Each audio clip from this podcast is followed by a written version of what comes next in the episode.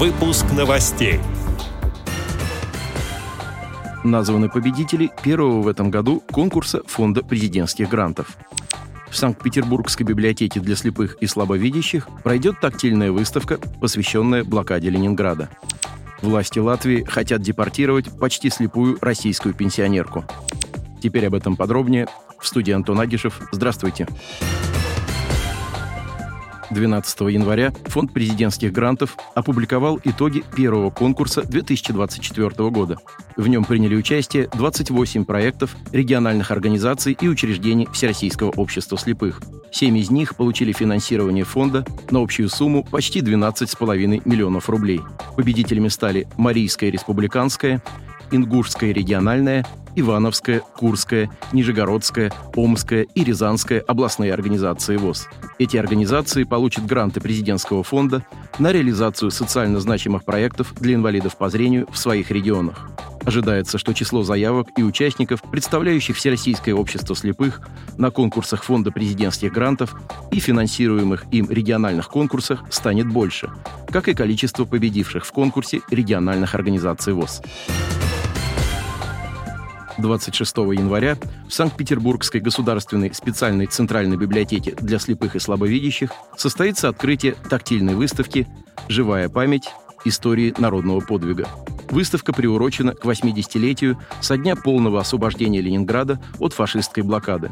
В основе экспозиции информация о ежедневной жизни и подвигах жителей блокадного города, зафиксированная в их записях и дневниках.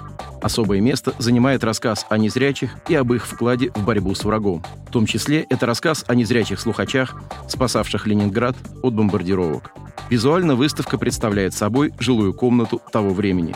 Предметы быта, такие как печка-буржуйка, шинель и шаль на вешалке, бидон, санки и детская игрушка, служат материальным воплощением ярких деталей рассказов из дневников и воспоминаний.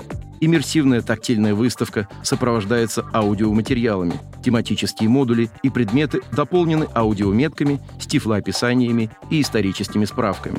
В открытии выставки примут участие незрячие художники и учащиеся Санкт-Петербургской городской детской художественной школы имени Антонова, чьи работы, посвященные блокаде, будут также представлены на выставке. Российское посольство в Риге сообщило, что 72-летней россиянке-инвалиду по зрению теперь грозит депортация из Латвии.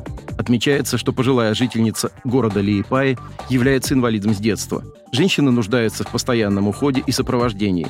Поэтому она заранее, еще в декабре 2022 года, приступила к сбору документов на продление латвийского вида на жительство. Однако, как отметили в российском посольстве, даже для почти слепого человека получить медицинский отвод от экзамена по латышскому языку оказалось непосильной задачей. Из-за бюрократических процедур сбор документов затянулся до ноября прошлого года, и женщина не успела своевременно предоставить отвод от экзамена.